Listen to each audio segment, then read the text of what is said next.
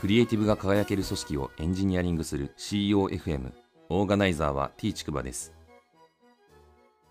COFM 第78回です。アイスブレイクなんですけどついにあの緊急事態宣言がま発令されてですね、えー、7都府県ということで今日はですね、これ収録が4月の9日木曜日にの夜にやってるんですけど、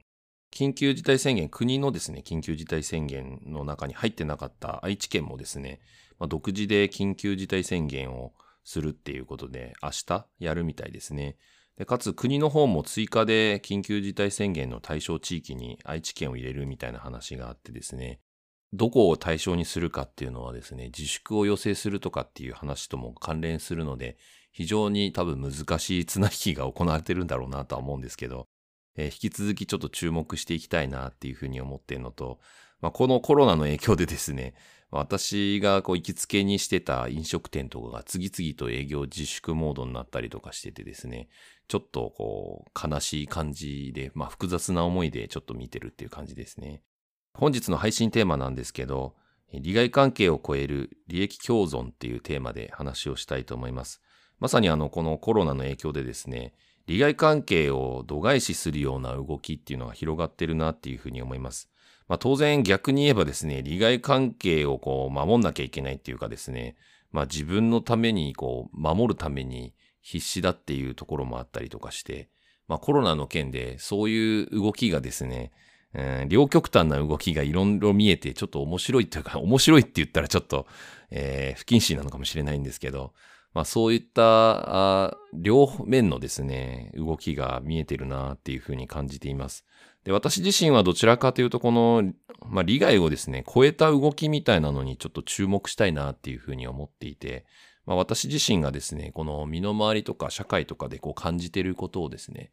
実際にちょっと具体的に話したいなって思いました。で、まず身の回りで起きてることなんですけど、まあ、さっきアイスブレイクでも言ったんですけど、私があの近所にですね、行きつけのお店があってですね、まあ、そこは、あまあ、創作料理みたいな、まあ、カジュアルイタリアみたいな感じなんですかね。のお店で、まあ、オーナーともすごく仲良くしてるお店なんですけど、まあ、やっぱりこの緊急事態宣言を発令するしないみたいな動きがこう活発化する中で、4月の6日ぐらいですかね、に、えー、もう4月の今日か、今日からか、あの、もう営業を停止しますっていうことで、まあ自粛をするという決断をされてましたね。そのオーナーはあの2店舗経営してるんですけど、両方ともまあ自粛するということで、まああの、話したんですけど、やはりあの、まあ従業員とか、あお客様のその健康をですね、まあリスクにさらしてまでやることじゃないっていうふうにおっしゃってましたね。まあ、私自身が飲食店のオーナーだったらもうなんか七点抜刀して苦しんで悩み抜くんだろうなっていうふうに思うので、なんかすごく大変だなっていうふうに思ったんですけど、まあオーナーは全然なんか笑顔で、もしかしたらこう強がってるだけかもしれないんですけど、まあ、非常に気丈に振る舞ってたので、まあ、むしろこの1ヶ月間自粛する中で、まあ、次のですね、こうフェーズというか、次にいろいろ仕掛けるネタをこう考える時間に当てたいっていうふうにおっしゃってたので、いや、たくましいなっていうふうに個人的には思ったんですけど、まあすごいなと思いました。単にですね、お金を稼ぐという側面から見れば、まあ当然開けた方がですね、日銭は稼げると思うんですけど、やはりその命に変えられないということでですね、採算度外視というかですね、英断をされてるっていうことですよね。まあ、こういう飲食店ってまあ5万と今あるんだろうなっていうふうにも思うんですけど、あともう一つですね、あの、エピソードなんですけど、昨日かな？にあの会社のですね、メンバー、エンジニアのメンバーで OST という名の 雑談をやったんですけど、まあ、そこであの、うちのメンバーのチンくんっていうメンバーがいてですね、彼がすごい、あの、感動的な話をしてくれたんですけど、まあ、彼はあの、ずっと滋賀にかな？滋賀の大学にいて、中国人で留学をしてきて滋賀にずっといて、で、大学院までかな？いて、で、そこからリブセンスに新卒で入社したメンバーなんですけど、まあ、彼なんかはですね、その滋賀の方で、吉見でですね、副業をやってるんですけど、まあ、彼、あの、その副業先にですね、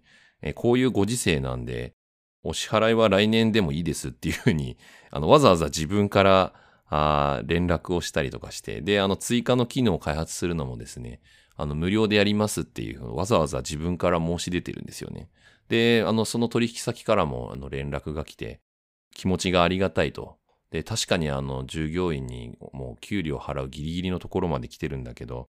あの、やってもらったものに関してはなんとか支払いますよっていうふうに、まあ、回答してるっていう話をですね、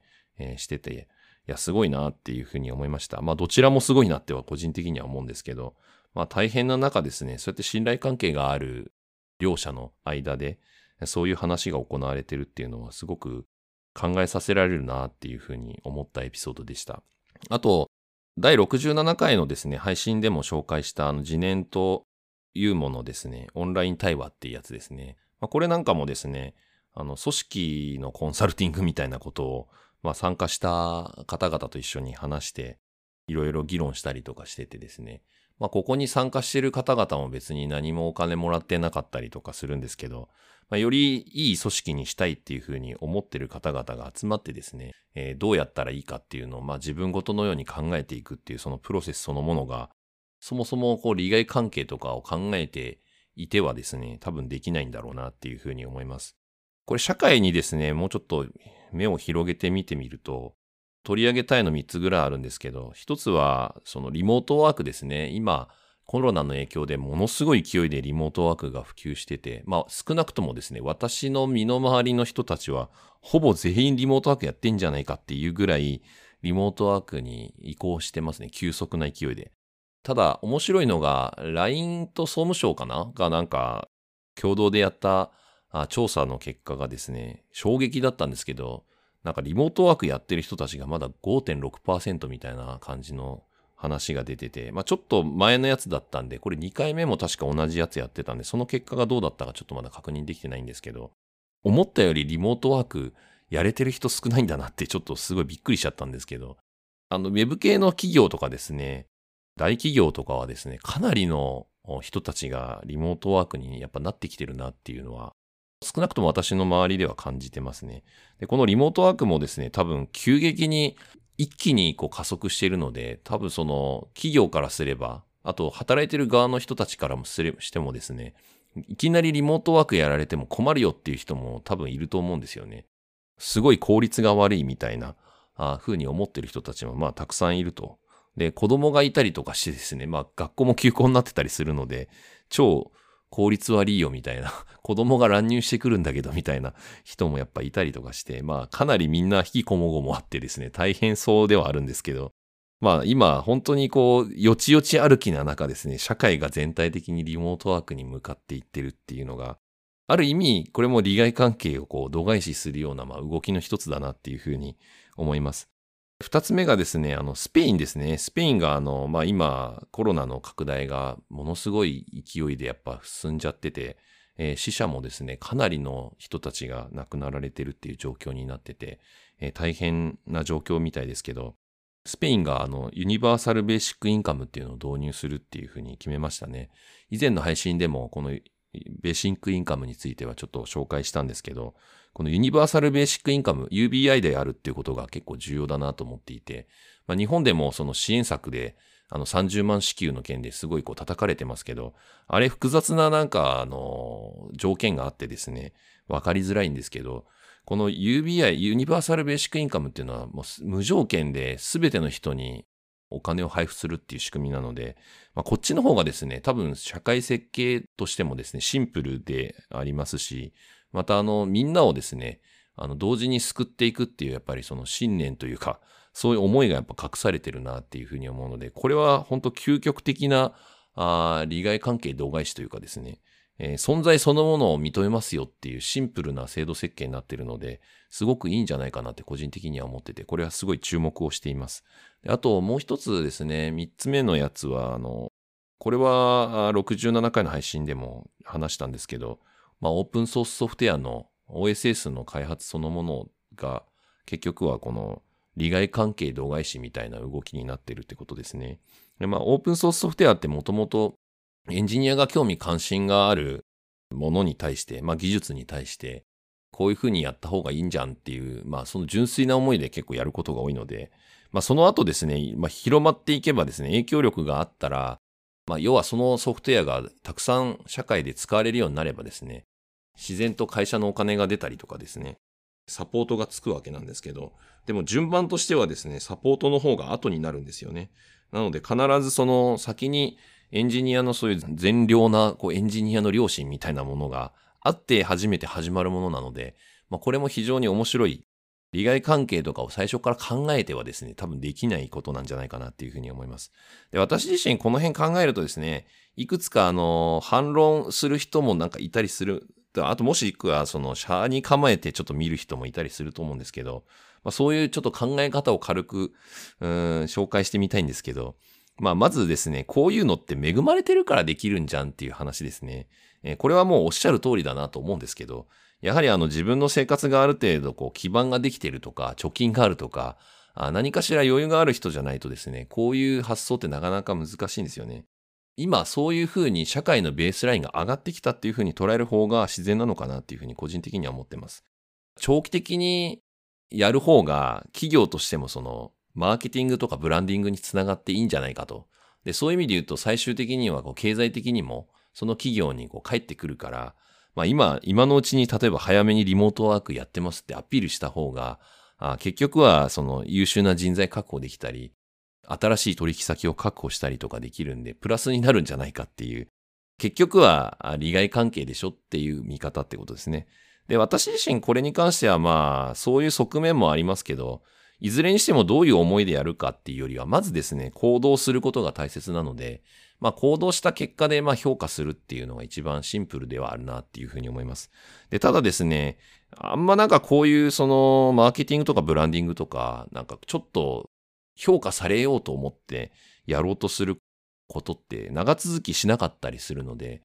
評価する横軸をもうちょっと長めにとってみれば、おのずとそれがあの、ただあ認められたくてやろうとしてたことなのかとか、いや、本当に思いがあってやってたことなのかっていうのは多分見抜けるというかですね、自然と分かっていくんじゃないかなとも思ってます。なので私自身やっぱ大事にしたいのはですね、そういうこうどういう思いでやってんのかっていうことと、あと変にですね、その自分自身が犠牲になりすぎないっていうことですね。長続きしないと意味がないので、まあ、当然恵まれてるからできてる側面もあるので、自分がその恵まれている状態であるっていうこと、もうちょっと言うと自分の利益になるっていうことですけど、まあそういうことと、あと他者のその利益っていうのをやっぱ共存させるみたいな、あそういう長続きするような思いでやるっていうのがやっぱ大事なんじゃないかなっていうふうに思います。えこれ私自身の話になるんですけど、このポッドキャスト COFM の配信もですね、まあ、この自分の利益と他者の利益っていう意味で言うと、二つの側面があって、まあ、自分自身はですね、まずあの自分の利益として別にお金にこのポッドキャストやることでなってるわけじゃないんですけど、この配信している内容に共感するような人と一緒に働きたいなって純粋な思いがあって、これを聞いてですね、感動したりとか共感したりしてくれる人がもし一人でもいるんだったら、私としてはその人と一緒に仕事したいなっていうふうに純粋に思うんですよね。で、なんか逆に言うとこういうことに対して反論がある人とかとは別に話したくないんで、寄せ付けなくていいっていう意味で言うと、自分にとってはこれがガードにもなるので、これは自分の利益にもつながるんですよね。で、もう一つはですね、純粋にその他者の利益っていう側面も、まあ自分の中では思いとしてあって、これを聞いてですね、実際今悩んでる人がですね、応援できるような形になるとか、その悩んでる人が一歩踏み出す勇気持てるみたいな、そういう前向きな思いになれたらですね、すごくハッピーだなっていうふうに思っているので、で、私自身が過去で、え苦しんだり悩んだりしてたことの原体験を通してまた話をしてたりもするので、まあ私と似たような、昔のですね、私と似たような環境にいる人に、まあ、もしかしたらですね、巧妙を指すことができるかもしれないっていう思いも若干あってですね、まあそんな思いでこう続けてるっていう感じですね。なのでまあ、あの、こういうですね、まあ自分の利益とまた他者の利益っていう部分で、まあこう共存させるような思いでですね、まあ続く形で、えー、ゆるゆるとまあやっていきたいなっていうふうに思っています。第78回の配信は以上です。